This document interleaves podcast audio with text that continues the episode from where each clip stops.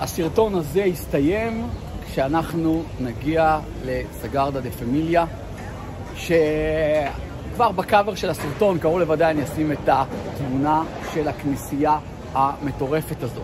הפרק הזה של תובנות מסביב לעולם, נכון, זיהיתם כבר, מצולם בספרד, בברצלונה, ואנחנו בטיול משפחתי. היום זה למעשה היום האחרון שלנו כאן בברצלונה, אחרי שאפשר להגיד די פירקנו את העיר. מחר אנחנו, בשעות הצהריים, אנחנו עולים על אונייה, ולשייט של משהו כמו קצת פחות מ-24 שעות, 22 שעות, משהו כזה, ועד לאיטליה. ובאיטליה אנחנו ממשיכים, טוסקניה ועוד כל מיני דברים. אתם כבר יודעים, אתם תראו אחר כך גם תובנות מהמקומות האלה. אז כרגע זה באמת ברצלונה, עוד פעם עיר נפלאה, יש הרבה מה לעשות בברצלונה. גם צריך מאוד להיזהר, כי כאן הרבה מכנים את ברצלונה גם קצת עיר הגנבים, יש לזה גם סיבות. אני בעבר גם כיסו אותי בברצלונה.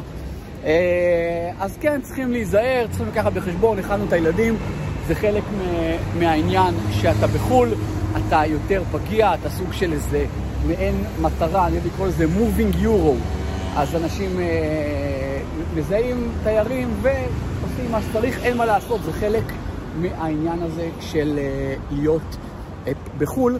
והתובנות לסרטון הזה הן מאוד קשורות לאותה כנסייה, מראה לכם קצת פה מסביב את הנוף, האמת שמקסים כאן, באמת באמת מקסים, ואני שומע לכם את הכי טוב לסוף, כמו שאומרים. אז זה עניין של מספר דקות. אז הכנסייה הזאת, סגרדה דה פמיליה, היא נבנתה, התחילו את הבנייה שלה ב-1800 ומשהו, זה לפני 150 שנה. ומי שידוע שהוא היה אדריכל של הכנסייה זה גאודי. עכשיו, גאודי הוא אדריכל מאוד מאוד ידוע. בברצלונה יש הרבה מקומות של תיירים שהולכים רק לראות דברים שלו. בין אם זה, יש פארק גאול, משהו כזה, שהוא עיצב אותו. יש הרבה מבנים בעיר שהוא היה אדריכל שלהם, בחלקם אפשר אפילו להיכנס ולעלות, והוא גם זה שעיצב את הכנסייה עצמה, שאנחנו האמת מאוד מאוד קרובים אליה.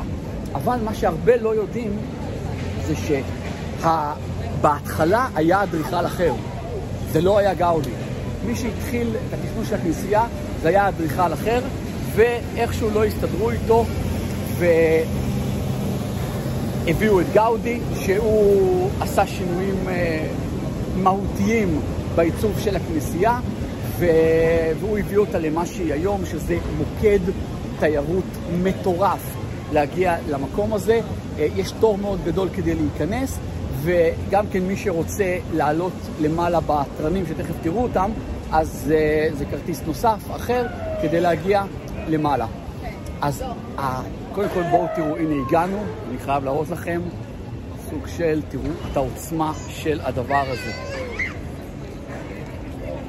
רואים את הטירוף? יש הרבה דברים שבאמת צריך להרגיש אותם רק כשאתה נמצא במקום, אבל לדעתי עדיין את הדבר המטורף הזה אפשר להרגיש גם כן בצילום, לראות את הטרנים ואת כל מה שמסביב. אנחנו נגיע אליה מהצד. שימו לב רק לתור שיש שם, אם אתם רואים את כמות האנשים, יש שם תור מטורף להיכנס. החליפו את האדריכל ושמו שם במקומו את גאודי. וזה ממש עשה כמה מחשבות ככה בראש שלי, וזה מתחבר לדברים שכבר באמת עברתי אותם בעבר, שאחד מהם, שיש לכם פרויקטים ואתם נותנים לאנשים מסוימים לבצע אותם, או לעובדים שלכם, או ששכרתם איזה מישהו שיהיה אחראי על פרויקט, לא משנה כרגע מה, יש רגעים שאנחנו נצטרך פשוט לקבל החלטה, ולהחליף את אותו בן אדם שעשינו אותו אחראי.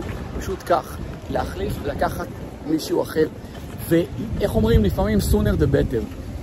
לפעמים אנחנו, יש לנו מחשבות, רגע, ניתן עוד צ'אנס ועוד צ'אנס, ואולי ככה, ואיפה נמצא מישהו אחר. למרות שבתוך תוכנו אנחנו כבר יודעים את התשובה האמיתית, שאת אותו בן אדם ספציפי הוא כבר לא צריך להמשיך איתנו. אז הדבר הזה גרם לי לחשוב איזה דברים כרגע, בין הדברים שיש לי, הם דברים שהם באחריות של מישהו, בין אם זה עובד או בין אם זה מישהו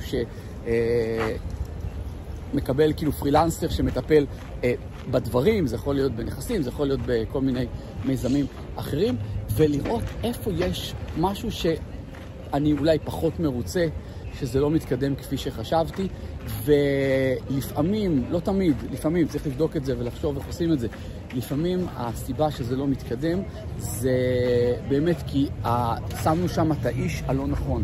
יכול להיות שהאיש הספציפי הוא מעולה לדברים אחרים ולמשימות אחרות, אבל הוא פחות טוב לדבר הספציפי הזה. אחד הדברים שלמדתי בעסקים, שמאוד אהבתי את זה, שחלק מהעניין של להיות יזם או איש עסקים, זה להצליח למצוא את האנשים הנכונים, להושיב אותם על הכיסאות הנכונים.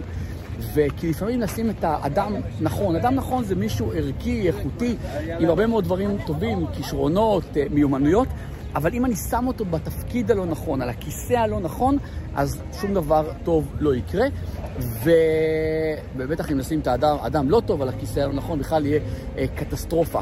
אז משהו אחד שלקחתי ואופה מציע לכם, גם אתם, בואו נשים את זה ברקע של הכנסייה המטורפת, לחשוב עליו זה איזה דברים כרגע הם באחריות של אנשים אחרים, שקרוב לוודאי אנחנו צריכים לשים מישהו אחר שיטפל ויהיה אחראי על אותם פרויקטים, ולנסות לראות ולהזיז את זה קדימה. אם אנחנו נעשה את זה ואנחנו נראה דברים מאוד נפלאים שקורים, סוג של חסימות שיזוזו קדימה, חסימות שיוסרו ודברים התחילו להתקדם. דבר נוסף שעלה לי בראש, וזה סוג של אמת כואבת, צריך להגיד את זה, כל מי שעוד פעם בעולם העסקי יותר, אז הוא גם עשה הרבה דברים עם שותפים והתקדם, ויש לו גם שותפויות. בכלל, מישהו איש עסקים, יש לו הרבה שותפויות, הרבה מאוד סוג של מקורות הכנסה שנובעים מפעילות עסקית. פעילות עסקית בדרך כלל כשעושים אותה טוב, זה משהו שמכניס הרבה מאוד, התזרים מזומנים הוא יחסית מאוד גבוה כשעושים את זה טוב.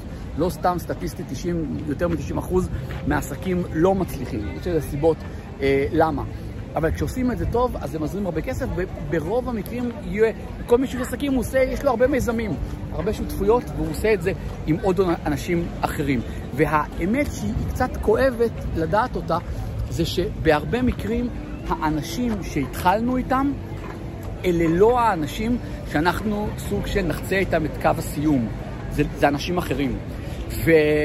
ולפעמים זה כואב, כי יש איזה חלום, יש איזה מיזם שכמה עושים ביחד, ויש שם חן, כי זה אנשים שאנחנו מכירים אותם אולי מבית ספר, אולי מהצבא, או דברים מהסוג הזה, ויצאנו לדרך, וזה אפילו הצליח לתקופה מסוימת, אבל מרגע מסוים אנחנו צריכים להבין שיהיו רגעים שדברים יצטרכו להשתנות, כי מה שהתאים להגיע לנקודה אחת לא בהכרח מתאים להגיע לנקודה אחרת. אגב, בחלק מהמקרים זה יכול להיות שאותנו יצטרכו להזיז או להחליף.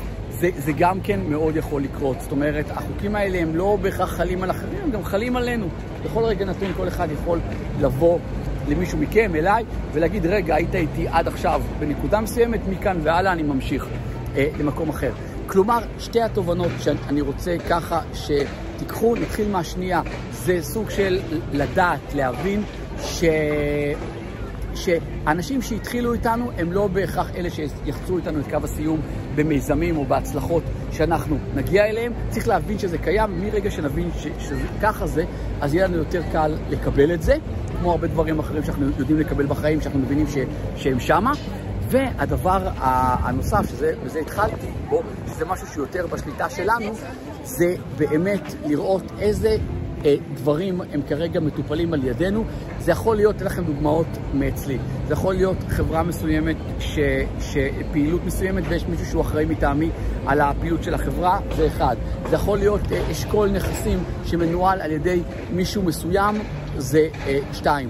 זה יכול להיות פרויקטים ספציפיים, אתם משפצים איזה נכס ולקחתם איזה מישהו שהוא יהיה אחראי על הכל, כי אתם רוצים להיעזר באנשים אחרים, סוג של מינוף. ואותו בן אדם אולי הוא מאוד נחמד, אבל לא מספיק להיות נחמד, צריך גם לעשות to deliver ולבצע את הדברים שצריך לבצע, וזה יכול להיות גם כן מישהו שנתתם לו לעצב לכם את האתר, או כל כך הרבה דברים אחרים. אתם צריכים לראות, לעשות לכם סוג של מעין רשימה, מה הדברים שמטופלים, מה סוג של פרויקטים שאמורים להיות מקודמים, שהם על הפרק וצריכים להיות מקודמים, ומי מטפל בהם, ולשאול בצורה באמת, הנה תראו מה הולך פה חגיגה, ולראות באמת מה מהדברים האלה מתקדם לשביעות רצונכם, מה לא, ואלה שאיפה שלא, אז לקחת בחשבון, זה לא בהכרח שזה רק להחליף את הבן אדם, כן? אבל לקחת בחשבון שיש אפשרות שאנחנו צריכים לשים שמה מישהו אחר במקום. אז ככה לסיום, באמת תהנו עם המבטים האחרונים מהלגרדיה לפמיליה. תראו את התור, תראו איזה יופי מטורף, נעשה פה איזה צילום מסך כזה. איזה תענוג.